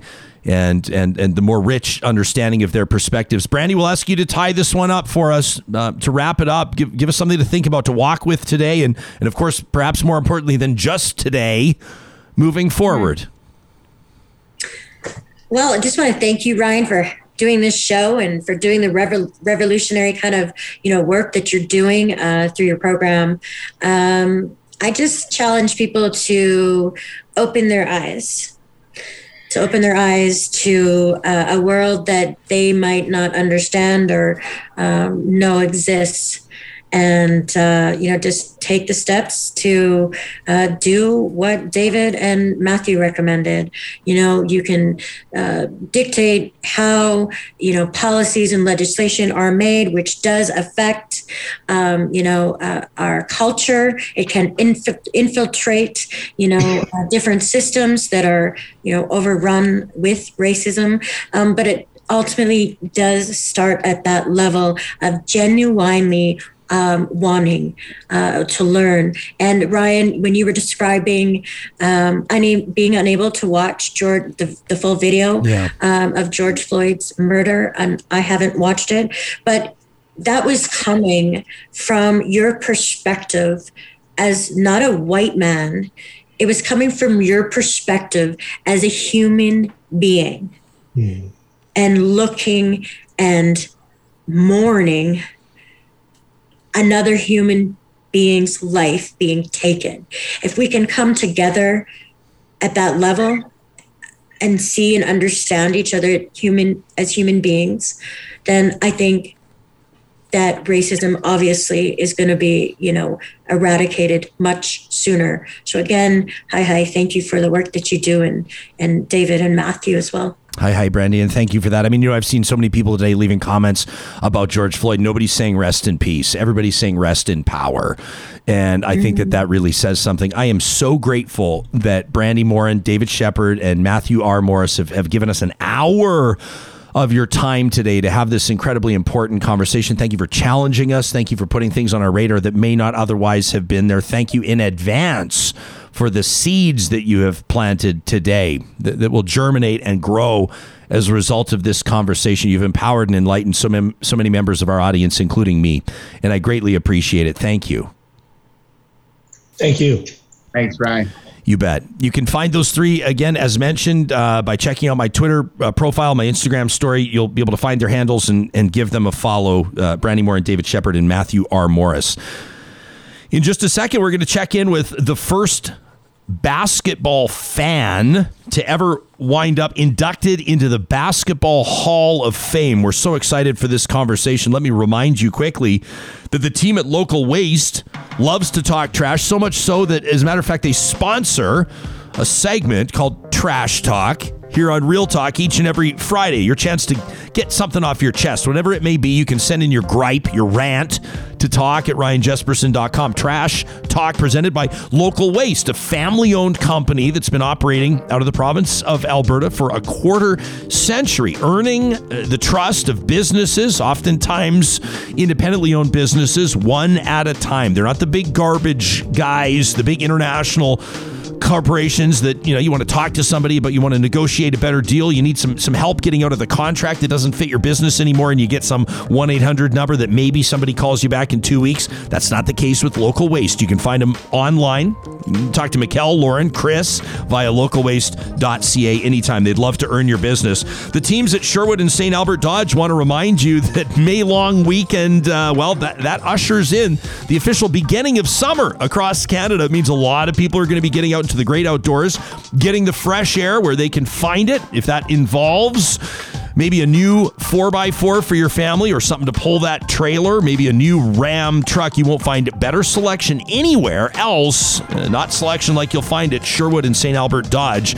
Of course, they consistently rank in the top 10 of Dodge dealerships across Canada, and because they can share inventories, you'll have better selection there than you will anywhere else. Go see our friends at Sherwood and St. Albert Dodge. Make sure you tell them Real Talk sent you.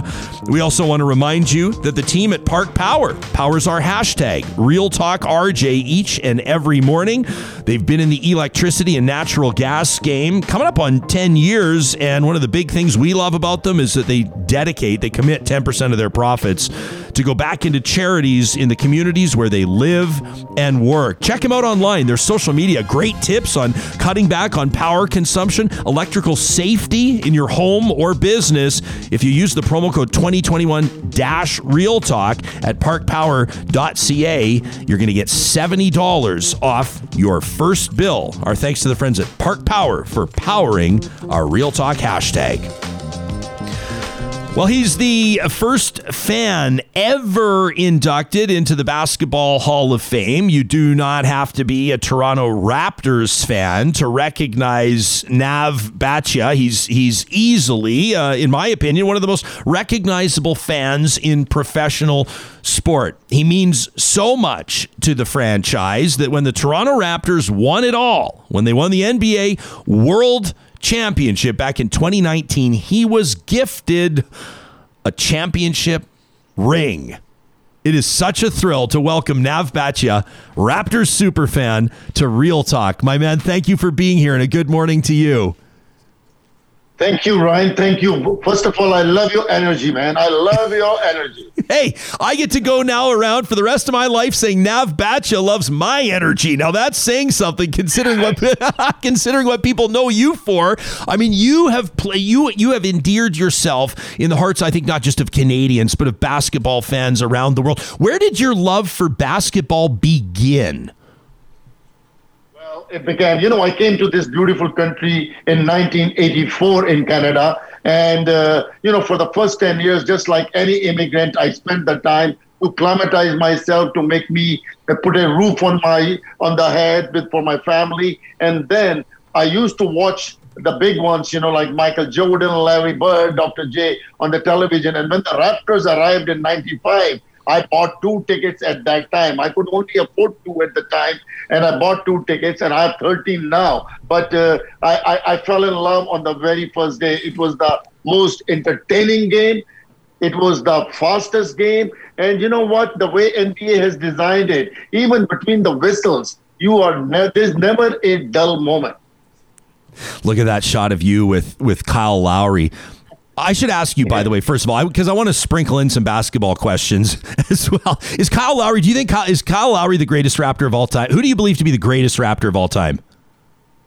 Well, he's great, but I believe Vince Carter is the greatest Raptor ever. Yeah, I think you have to say that. Electrify. I mean, what was it? So you've never missed? Is it correct? You've never missed a home game? Is that accurate? I've never missed a minute of a home game, never been late, never left a game early when they were losing by 30 points in the fourth quarter or there were only 4,000 fans sitting. I was there. So you you saw some of I mean when you say Vince Carter's most electrifying moments, those are some of the most electrifying moments in NBA history. I mean he is one of the all-time greats to be sure. Uh, seeing the Raps play in front of 4,000 people and then see the Raps win it all. Beating the Golden State Warriors in 2019 to win a championship. What a journey. I mean, obviously for the franchise, what a journey, but what a journey for you as a fan. What will you remember about that championship run? What was most significant to you? Well, first of all, you know, that run, the championship run was amazing. You know, I was right there on the court side in Oakland when we won that championship. And, you know, two days later, when we had the biggest parade in the history of any sports on this planet, I was the grand marshal of the parade. A non player got blessed to be the grand marshal of the parade. And then on October the 22nd, when they did the ring ceremony, I was uh, given the same ring like Kyle Lowry, Kawhi, the players' ring. And, uh, you know, that was so amazing and touching that they consider a fan to be a part of the team as much as another player. And that was very touching. And that's where my Raptors and the NBA are so inclusive. And now, this last weekend, winning, getting into the Hall of Fame. Again, first time in the history of any sports, a non-player getting into the Hall of Fame and getting a Hall of Fame ring, and own gallery in the Hall of Fame in Springfield, Massachusetts, with your uh, jersey, with your chair, with your uh, uh, uh, replica of the ring, and then also my turban. The turban I wore during the Golden State Championship, white with my red band here, is now installed forever in the Hall of Fame gallery. I thought that your tweet. Uh, I want to show our audience this one. This this one actually gave me chills.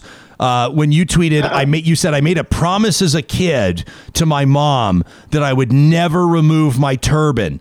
Today, it is in the Hall of Fame. You tweeted, embrace what makes you different. It is your superpower. This is the crown I wear each day. Thank you, mom. I just got chills again reading that. I mean, can you take us into the significance of that? Your turban in the Basketball Hall of Fame?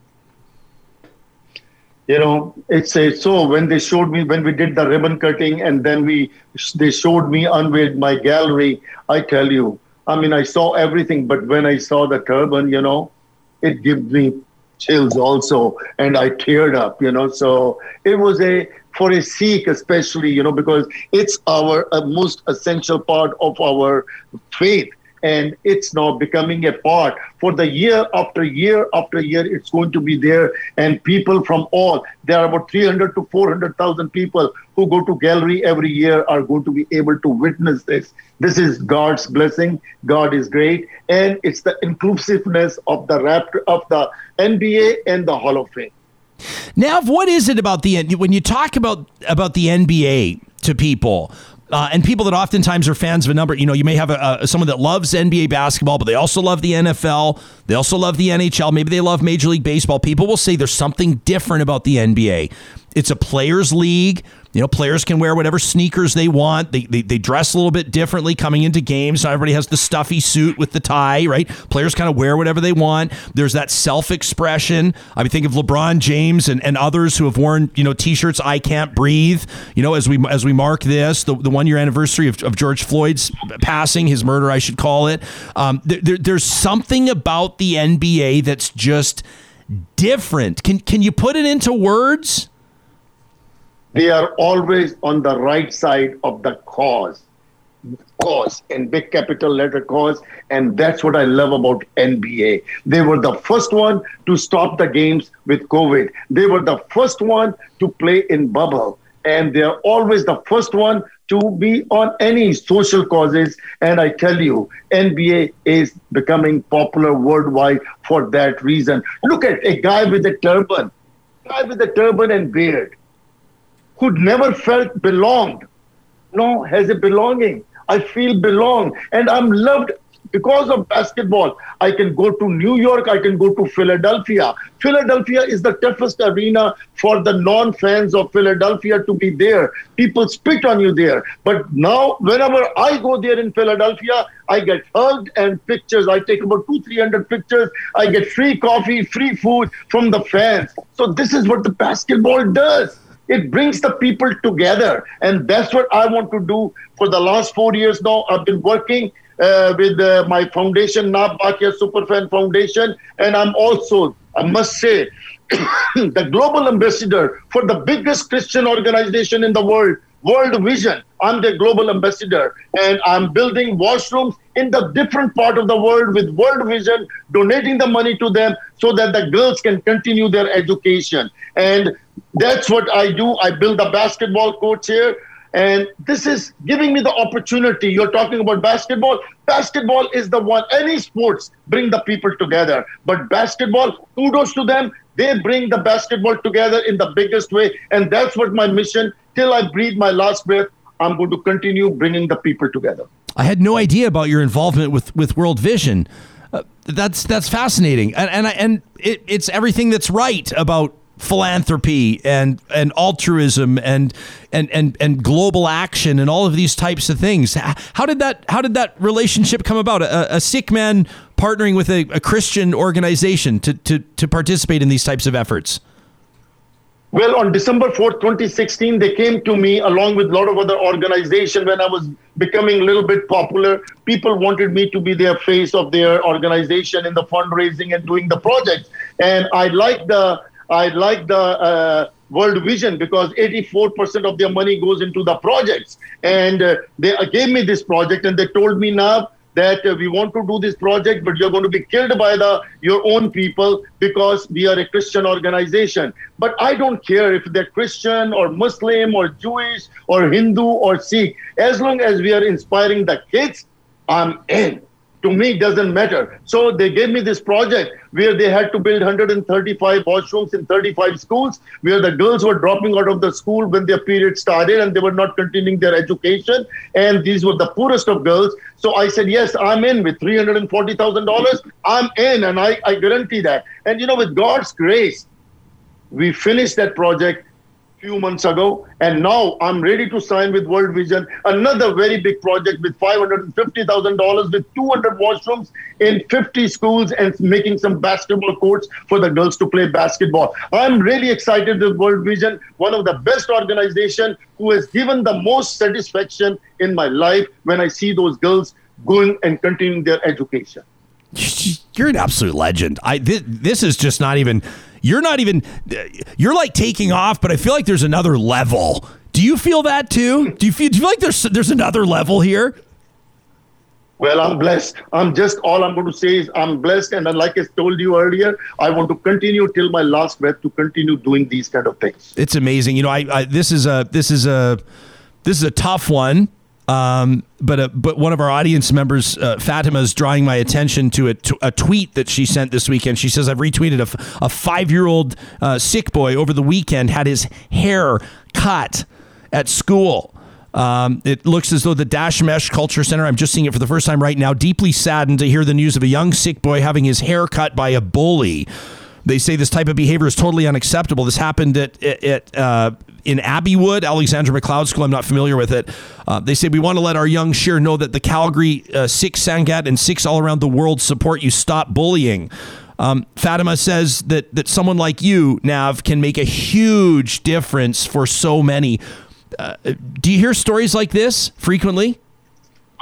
Yes, I do. I do, and it's a very sad. I'm not. It has not come across me yet, but yes, it has come. Like I was called two years ago. There was a school which has a Muslim girls wearing hijabs, and people were bullying them. So I went there. I was. I talked to the everybody in the school in front of a thousand kids, and I told them not to do that. It doesn't matter how we look, what we wear. Deep inside, doesn't matter if you're a Christian, Hindu, whatever you are. Deep inside, 99.99% we are all the same. This has to stop, and we have to make sure it doesn't happen. But we have to do not through fighting, but through love.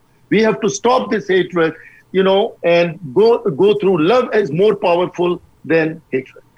I love this. Uh, Hope is watching this morning. Says, "Holy man, you are just the buzz I needed this morning. this is great. You're infusing energy into everybody's day on the heels of a long weekend, Nav. So we, we could use it. Can Can you tell us about the moment um, that you heard that you were going into the Hall of Fame? I mean, was was this something that had been on your radar for a while? Did you get a phone call out of nowhere? How did this play out? Last February the 10th, before COVID, I, they, uh, my manager came to me and told me that this is happening. And I thought he was pulling a quick one on me, you know. And then later on, I found out that no, it was uh, true. But they had postponed. This was going to happen in last September, the ceremony in Springfield, Massachusetts. But because of COVID, they kept on postponing. But finally, this year, they decided uh, in March, uh, in May the 15th, to do it along with Kobe Bryant uh, Tim Duncan and Kevin Garnett, you know. So it happened, and God is good. Like I said, this is something which fan cannot dream of. I never dreamt of, and uh, it has happened. And uh, along with all the fans of uh, basketball, they are. I'm, I'm, I'm going to take them all in this Hall of Fame along with me. So they are honored. They're also with me. You thanked your. We saw that tweet there. Uh, you thanked your daughter Tia and and your wife Arvinder. Uh, you thank them for making a big sacrifice. Now, I might assume what that means. A guy owns 13 seats for an NBA team. The guy never misses a minute of, it, of game uh, of any game. That that indicates uh, some obvious sacrifice that your family may have made. But what did you mean entirely? Well, what I meant was, you know what? I'm a I'm a super fan. I'm loved all around the world, but at home, I'm not loved. You know, I, I'm not a popular guy at home because I have missed my wife's wedding anniversaries. Oh. I have missed my her birthdays. Whenever I go by the Raptor schedule, whatever is Raptor schedule is the priority. Everything rest is the secondary. So you know, she understand that. By marriage, I have to tell you, is hanging by a thin string. But as of now, I'm I'm married as of today. but uh, who knows next? Okay, you didn't you didn't take your wedding ring off to put the championship ring on, did you? Well, no, championship ring went on this finger. Okay. The Hall of Fame ring is going here. so the ring is the wedding ring is gone now in the storage. Nav, Nav, no, absolutely amazing. Hey, listen, I I'm like I don't even know what to say. We need to get you to Edmonton. Once COVID's done, we need to get you here in studio. I can only imagine you're the type of guy that like you're beloved by Canadians. Which means does that still like when you do this? I can imagine. I, I don't know what it's like to rise to to fame. I don't know what it's like to be immortalized, inducted in a Hall of Fame. But do you still have these pinch me moments? Do you still have these moments where you're walking down the street and hundreds of people want, you know, 300 people want a photo with you in Philadelphia? Like, how, how do you process that? You know, this is so good because this is what my dream is. To people shouldn't see if I'm wearing a turban or I'm wearing a hijab or what am I wearing. It's inside, and I, I think people are very intellectuals. You know, everywhere I go, New York, Orlando, uh, California, Lakers, Golden State. When I went for the championship, I didn't have to buy coffee. People were there. The fans were ready to buy me the coffee. Milwaukee Bucks. You know, I go to Milwaukee Bucks game, I get so much love. So this is all good, positive thing, and I hope it continues. It brings the you know world together. And uh, invite me. You just said you will invite me to Edmonton. Please do that, and I'm going to wait for your invitation. And let's do a show together with your energy. And I'm going to you inspire me with your energy. Well, I, I'm just going to invite you now live and consider it done. I mean, we've we've we've been we've been putting together some pretty big plans uh, for some in person, some large in person gatherings when we're able to do it. Nav, we will. And I'm not BSing you at all here one bit. Uh, we will let you know well in advance when we're planning on doing that, and it would be our absolute delight and honor uh, to introduce you to some of our. I mean, we haven't even met our audience in person yet, right? We launched this show in COVID. We, we had all kinds of big plans for big events that'll have live studio audiences, not every morning, but many of them. And it would be my honor uh, to shake your hand and, and also to take a, a look at that ring up close. Everybody loves to see a championship ring up close. Bring both my rings there so that every Edmonton guy or gal can see, especially the kids, can take a picture with the rings. That's what I do every day when I go to the basketball game in the arena. Take my ring and let the kids wear the ring and get the bragging bragging rights the next day in the school. That's Aw. all I want to do. I love it. Yeah, br- bring your wedding ring too, because just leaving on a road trip without your wedding ring. If if, if, the, No, no, no, if, the lo- if if the locks aren't changed already, Nav, that's when it'll happen. Okay, okay, okay, my right. man. Hey, th- this has been a real thrill, and uh, and you have infused just the most wonderful energy into this Tuesday morning. Thank you for making time for us, and I can't wait to meet you in person. Very much stay safe and uh, let's defeat this COVID altogether. Thank you You got it, buddy. That is legendary Hall of Fame Raptors superfan Nav Bhatia. Sarah Hoyles is maybe the biggest Raptors fan I know. I will gladly wear that title. Can, can I can can we say that we had high expectations for Nav and he exceeded our expectations? Is that Oh, is that a fair assessment? Oh yeah. Oh yeah. buddy. I am. What did he say? Uh, not not a celebrity at home. What did he say? I'm not. His marriage is hanging on by a thread. Yeah. What a beauty, this guy. I loved the comment here from Miranda saying, "Can uh, he can bring his wife Yeah. to the party?" Well, of course. Come on. Of course. Of course. Alyssa, uh, on a serious note, says with regards to that that five year old boy that has his hair cut uh, by a bully at school, says that's not a bully, that's assault. Yeah. Um, which it is. Another said that that I, I I wish I could see the comment in front of me, but someone said that that happened to an indigenous kid um, in a school that they had heard of. I mean, that is just that is it's assault. I mean, let's call it what it is, right? Um, I mean, it was done at residential schools. Yeah. As soon as the kids were brought there, they had their braids cut off. So Yeah. long history there. Yeah, well said. Yeah, Sharon. Sharon's thinking exactly what I'm thinking. She says Nav and Gurdeep, like we're gonna do a little dance. We'll, we'll, dance Bhangra and we'll we'll have Nav kind of maybe do. I mean, I, don't want to. I don't want to sort of take my thing. I mean, I'm I'm pretty proud to have. I haven't pioneered the T-shirt toss. For people that aren't Oilers fans, I'll have no idea what I'm talking about.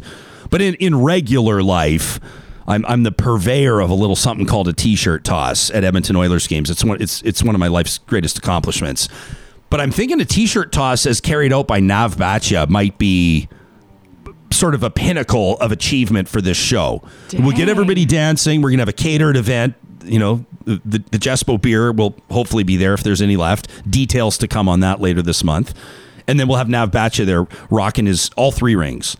Yeah, Hall of Fame, championship, and and maybe the wedding ring. We'll see if there's room. If there's room, you know, priorities. Everybody's got to have their priorities. He better have that. He better have that wedding ring. Yeah, he- that's just just for his own good. He better have that wedding ring. Um, what what an absolute beauty. Uh, my face hurts from smiling. Terry just says Nav and Gurdeep together would just be wow. Miranda says she almost caught one of my T-shirts at an Oilers game. Yeah, girl. I, I sort of take pride in that. People would say to me, people would tweet me back in the day. I, will- I promise I won't get too off track here. Uh, I don't know why I'm talking Oilers today. Just to like sort of like bring the pain back on, to like feel the pain. It's like when you have a bruise and you just keep pressing on it to feel the pain. Remind yourself. But people would tweet at me and say, like, I'm going to be in section 226. I am four rows up and I will be wearing a blue t shirt with orange trim. And from time to time, I would actually try to find the, I'd be, I'd be kind of like in the corners in the back and I'd be trying to, and I'd say, oh, there they are. There they are. Now, it's one thing to be able to see people, it's another to be able to hit them with a t shirt, though. That's a, that's a whole different game. I learned early, you don't ever say exactly who you're throwing the t shirt to because people will realize how atrocious your aim is right? If you just say, I'm going to pick a section, pretty easy to hit sections. So we'll leave it at that.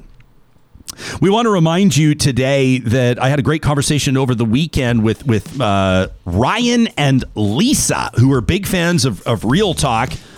Uh, but the star of their household is their bulldog Tony, and Tony uh, first of all, built like a bowling ball. Tony. Tony. Tony. And he's got the he kind of got he's got this rumble like when he when he sort of trots through the room he just ru- it's like Tony's coming through.